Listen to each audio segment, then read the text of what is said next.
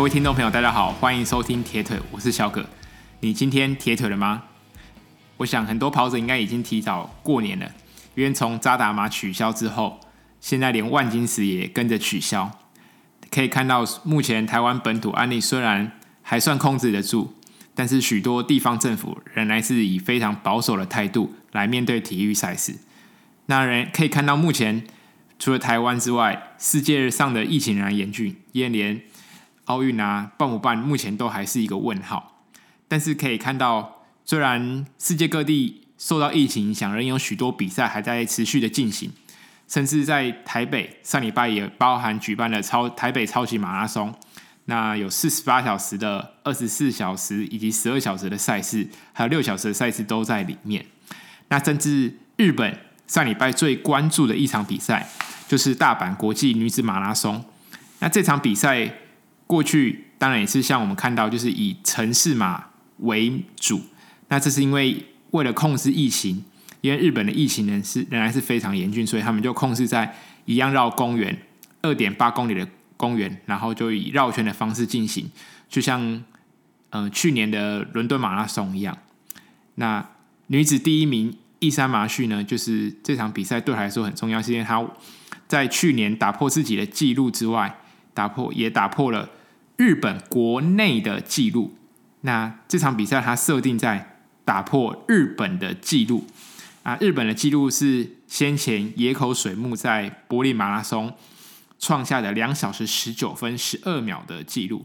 那虽然伊山麻绪在川内优辉的带领之下没有办法达到这样一个目标，不过他还是跑出两小时二十一分十一秒的成绩。那这一集的节目呢，主要来跟大家讨论一些训练的话题。因为目前我自己仍然在准备澎湖的 Ironman，虽然我也不知道到底澎湖的 Ironman 会不会顺利的举行，但是我自己训练的态度就是在官方公布延赛或是取消的那一刻之前，我都是会按部就班的按照自己的训练计划来练习。那谈到澎湖的 Ironman，就要跟大家来讨论一下。我自己是如何安排课表的？对，那我自己的观察，其实，在台北有很多的跑步班啊，甚至激励班，那包含瑜伽，很多的课程。但是我在，因为我自己住中部，所以我自己的观察，那包含从社区网络上的观察，我发现，其实中南部的这种气氛还不多啊。台北是真的是非常的夸张，所以我觉得。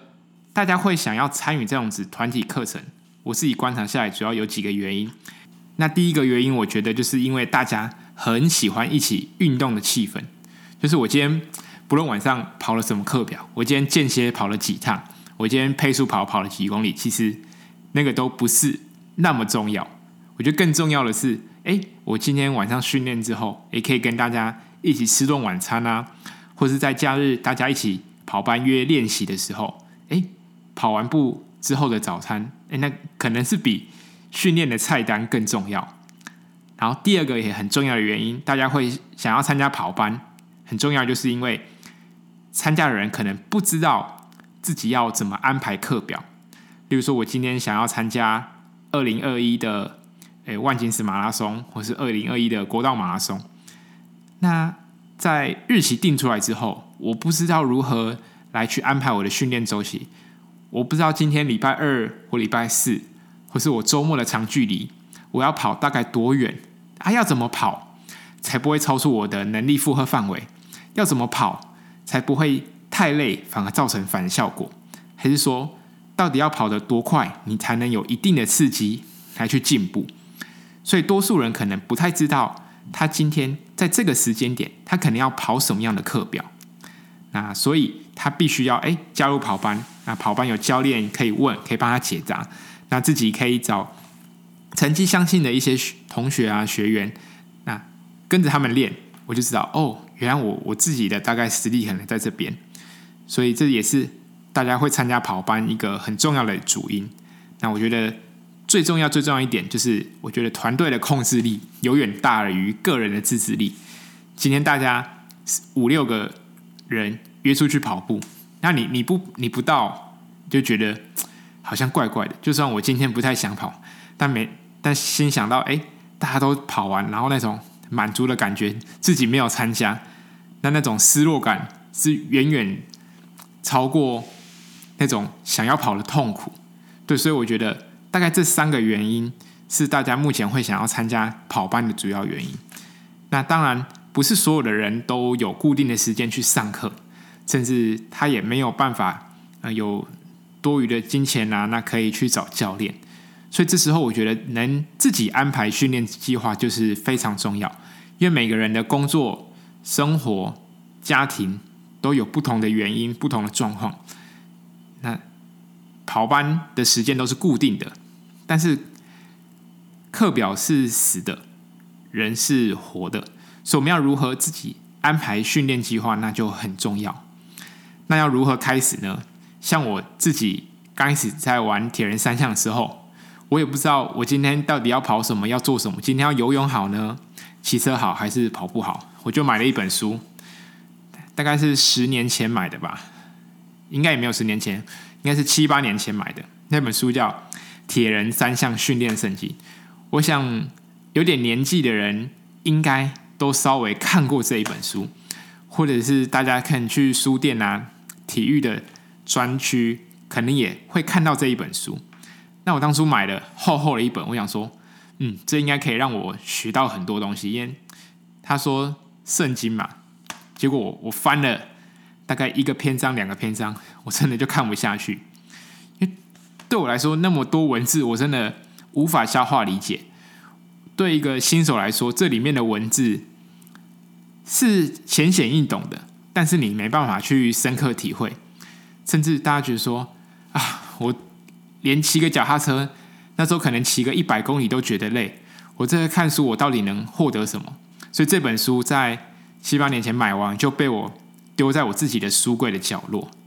但直到这次我在准备二零二一的澎湖 Ironman，我就想说。要找一个系统系的东西来对照一下，所以我就找回了这本书。我想说，看一下这本书的内容是不是我跟我自己的训练计划有相违背的地方，还是有相抵触，还是说，哎，其实我的训练计划跟书上教练建议的东西其实是相同的概念，可能只是练法不同，但其实都是朝一个正确的方向来走。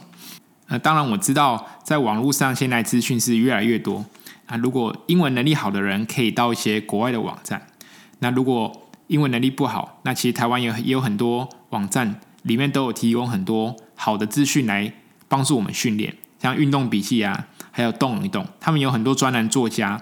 那在动一动也有很多是呃国外翻译来的文章，但是网络的资讯到底是正确还是错误的？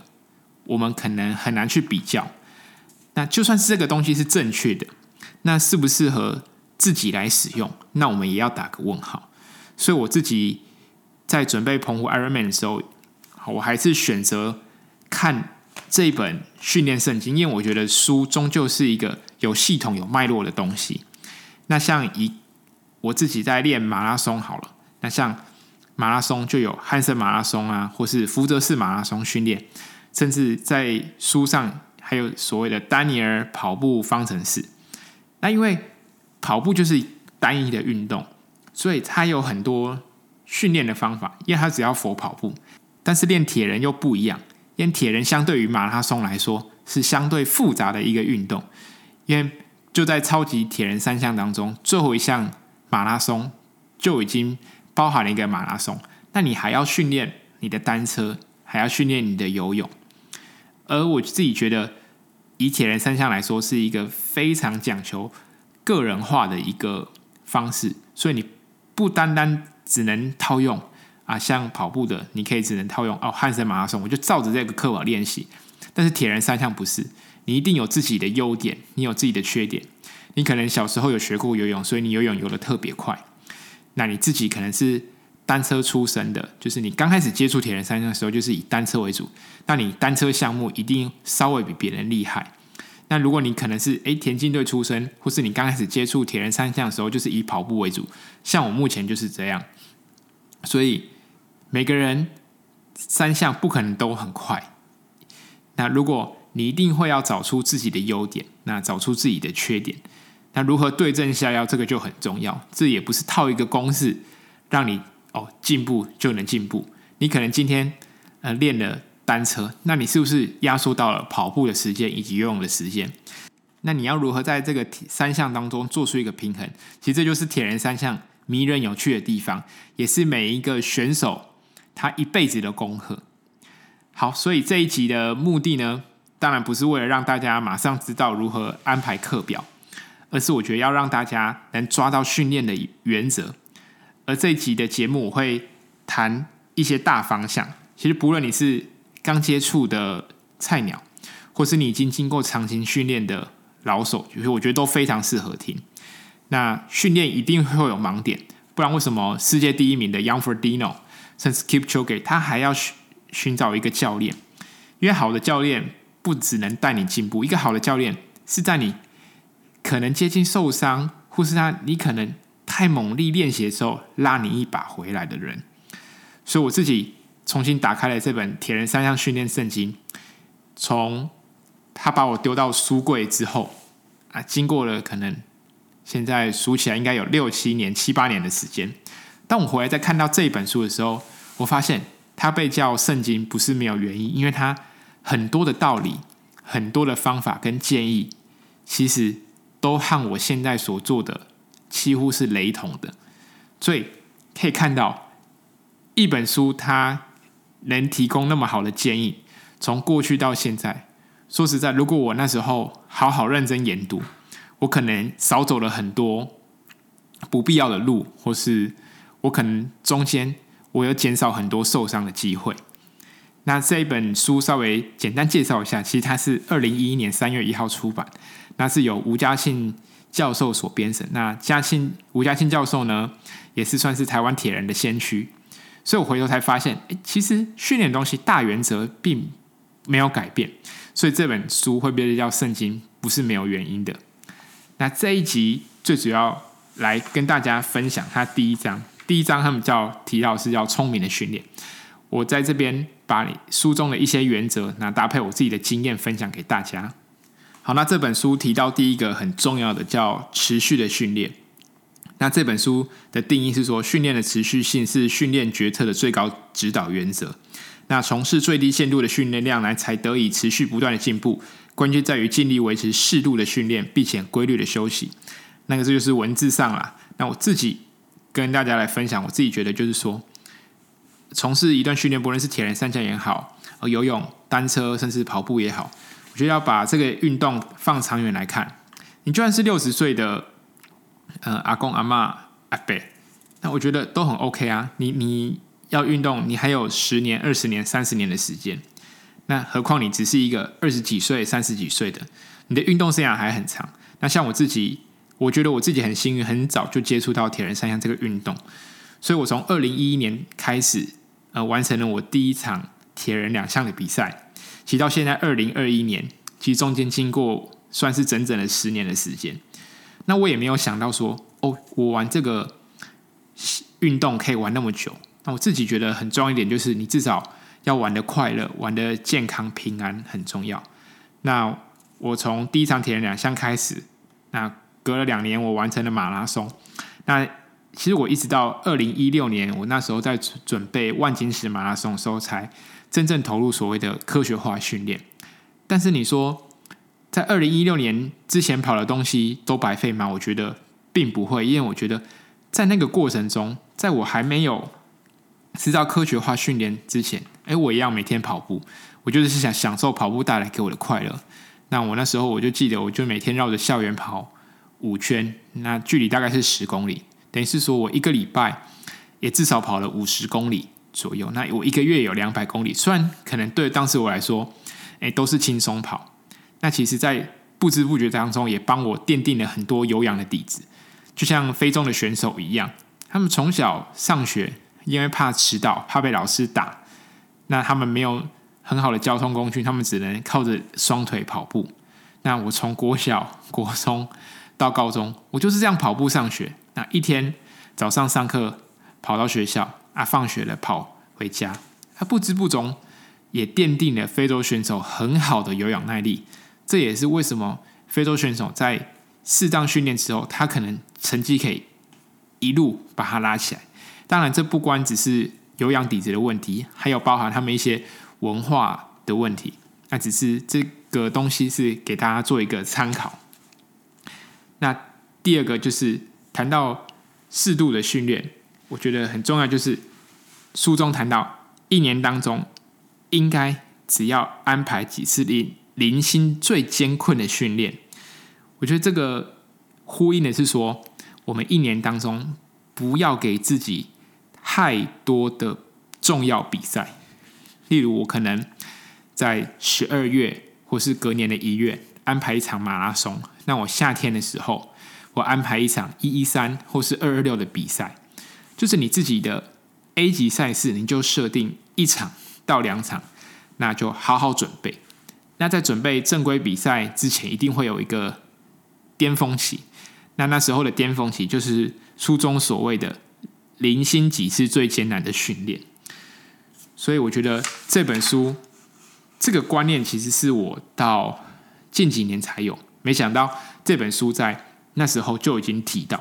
也就是说，哦，不要每每每个礼拜啊都去跑了一场马拉松，或是哦两三个月就去比铁人。当然好玩是 OK，但是你自己要设定出你重要的比赛去参加。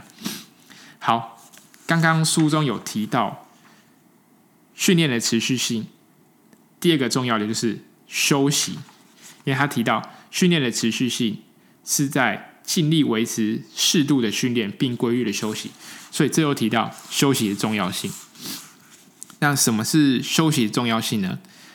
我觉得简单来给大家说，就是训练的成效并不是在训练发生的时刻产生的，而是在训练之后休息后所产生的。就是我我今天晚上在操场跑了一个亚索八百的间歇。那当然，跑的过程中很喘很累，但是这样子的一个训练效果，什么时候能给我们回馈？其实是在我们休息之后，我可能隔一周、隔两周才知道，哦，我的心肺，呃，我的乳酸一直提升，我的最大摄氧量提升，是因为我跑亚索八百，但并不单单只是跑亚索八百的那一次课表跑完我就马上提升，而是经过适当的休息。那中间夹杂几次交叉训练之后所获得的一个成果，所以当然，另外一个休息很重要的东西叫做睡眠，因为在睡眠的时候，身体会释放出生长激素来修补我们训练所造成的损伤。那像我自己，如果有机会的话，有时间，我中午会给自己一些时间去休息，因为我早上可能四五点、五六点会起来训练。那我如果晚上还有一餐的时候，我中午就会尽量有机会的话就休息，没有的话，那也让自己尽量不要处于太累的状况。像我目前我自己准备 Ironman 的时候，我就是以二三四然后六日为主。那我周五是安排一个全休的日子，那周一我可能有一些重训还有游泳，算是比较调整的。对，然后。关于休息，我这边还有几点可以建议大家。我自己觉得，有些人呢，像我当初练汉森马拉松的时候，他也汉森马拉松也会要求，哎，你一个礼拜至少一天的全休。那有些人觉得说，哎，他轻松跑，他不一定要全休。那我觉得也 OK。但是我如果你强度再高一点，我觉得一到两周至少要安排一次完全的休息。然后第二个有关于就是休息，就是睡眠的部分。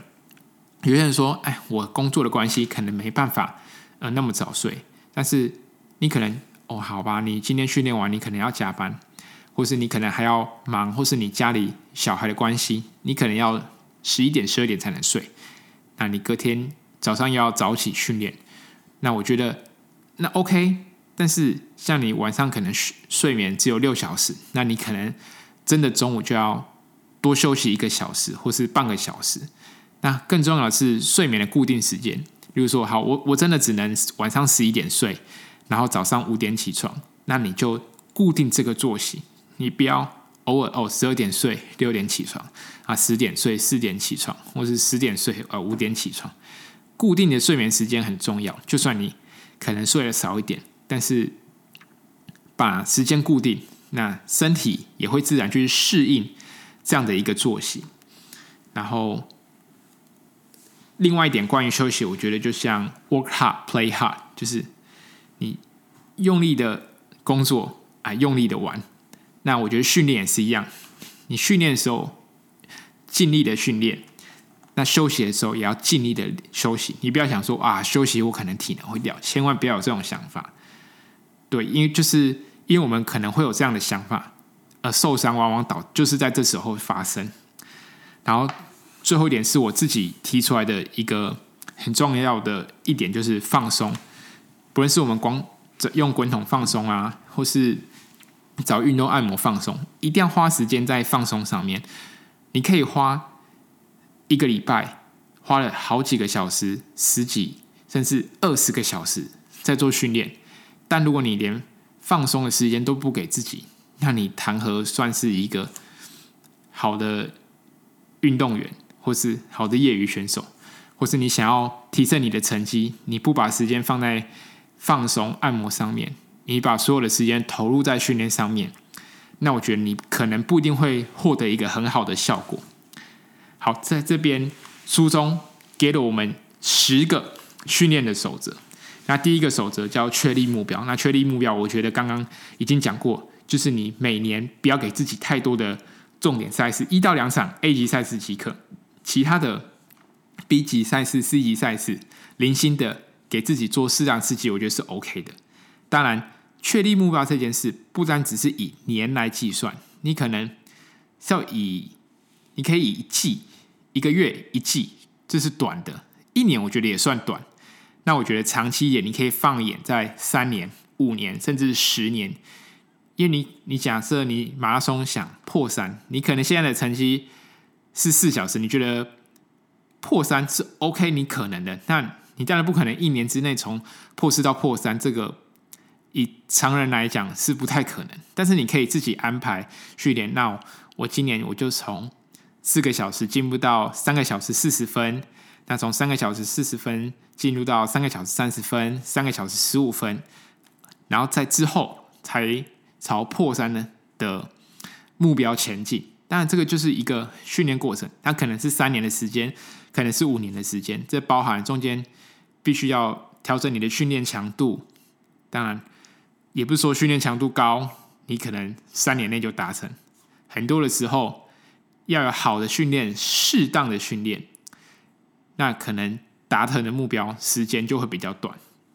好，那他提到第二个训练守则，第二个训练守则叫找出挡在目标之前的阻碍。我觉得这个就很符合铁人三项选手，他就是你要找出你自己的弱点啊，改善缺点。像我自己虽然小时候有学过游泳，但是我在三项当中。我每次回去看成绩单的时候，我就发现，哦，我游泳的排名其实都在中间的程度。那我可能是靠单车啦、跑步才慢慢追回来。所以我知道，就算我小时候学过游泳，但是我现在游泳成绩并无法达成我自己想要预设的目标。那我就只好找教练去上课。那我觉得，包含跑步也好，单车也好，你对症下药很重要。你今天单车不好。你可能就是课表做的比较少，或是你可能跑步可能没有那么好，那你可能就是因为，要么你可能就是单纯讨厌跑步这项运动，那你不能讨厌，那你要去面对它，那你要怎么训练？这个我们之后再来谈。重点就是你要找出你的弱点，然后改善缺点。好，第三个叫有计划才能达成目标，那这个刚刚提过，我觉得就。不太多赘述。第四个是检验你完成的记录。那我想现在大家都会有诶运动手表，运动手表就可以帮我们记录，诶我每天做什么，今天游泳游了多少，诶跑步跟单车的时间，甚至它可以完整的记录我这一季这一个月下来，我总共花多少时间在跑步上面，花多久的距离在单车上面，或是游泳上面，这个都是提供了我们。在这个周期也好，甚至是跳到下一个周期，很好的一个参考目标。好，那他提到这本书提到第五个原则叫只做有助于达成目标的训练。我觉得就是找出重点，然后并且只训练这些重点。那刚好最近我在网络上看到有人在讨论什么是垃圾里程。那我今天轻松跑十公里、十二公里，那或是偷懒一点跑个五六公里，这都算不算是乐色里程？那我自己给乐色里程的定义就是说，你今天跑了这个距离，跑了这个配速，对你的成绩并不会有帮助，甚至只会徒增你的疲劳。导致你下一次的训练无法正常的实施，我觉得这个对我来说就是所谓的乐色里程，也呼应了这个守则第五点，只做有助于达成目标的训练。好，那第六点叫心理素质和体能并重，我觉得这边跟大家说几个关键的句子，我觉得很重要的就是你要相信课表，相信教练，并且相信自己。那真正。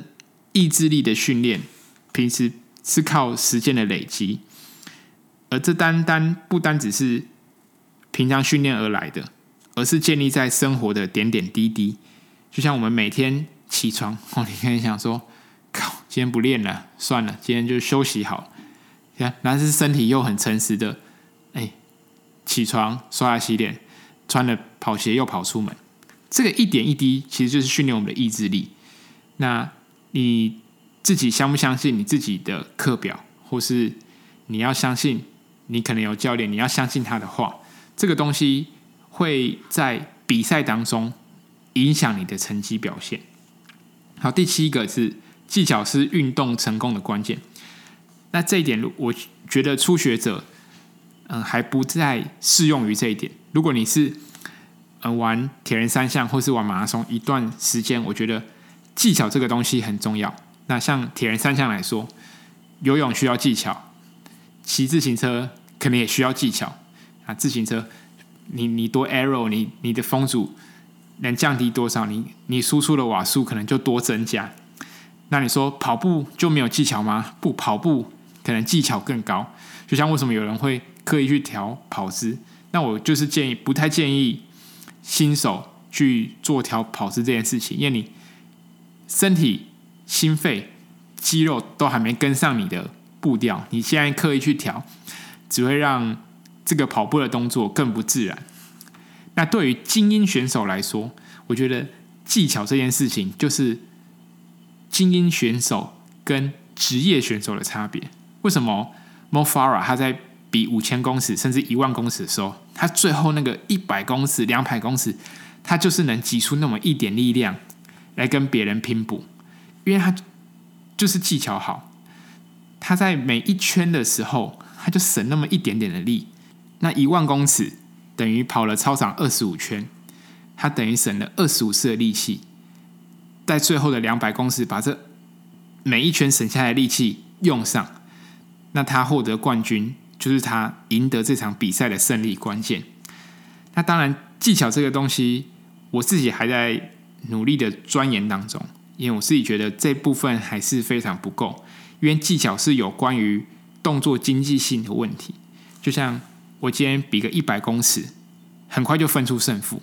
但是如果我今天在游泳，我游一百公尺，跟游三千八百公尺，骑单车骑四十公里，跟骑一百八十公里，跑步跑十公里跟四十二公里，这个都是截然不同的距离，所以。不是说距离越短就不注重技巧，而是说你技巧越好，你把它放在距离越长的比赛，越能凸显这样子的一个差距。当然，我觉得对于刚接触铁人或是只训练一段时间的人来说，这个东西还没有那么重要。那如何提升自己的肌力呀、心肺耐力，这个才是你们必须要面对的主要课题。技巧东西事后再来提都 OK 的。那这个。书上提到的守则第八，它叫针对目标赛事的特点啊、加强训练。我想呼应到去年刚好有一个 FXT 的比赛，FXT 就是极限铁人三项嘛。那极限铁人三项那场比赛，丘陵地或是爬升比较多，那你不可能都练平路啊，你一定要去爬山。你平常没有习惯跑山路，你都跑河滨的，那你不得不穿上。跑鞋跑去阳明山，跑去家里附近的后山，对不对？你不可能今天比山路的训练还在平路做训练，那是不可能的。好，那第九点叫恢复和努力练习一样重要，这个就提到刚刚的休息。那最后一点的守则叫将生活专注在比赛的成功上。内容提到，如果你的目标是取得夏威夷铁人赛的参赛资格，你就必须要把生活中的每件事情都指向比赛成功。那关于最后一点，我就不多加赘述。我觉得这个最后一点是要大家靠自己的经验、训练、生活结合来才能感受、体验得到。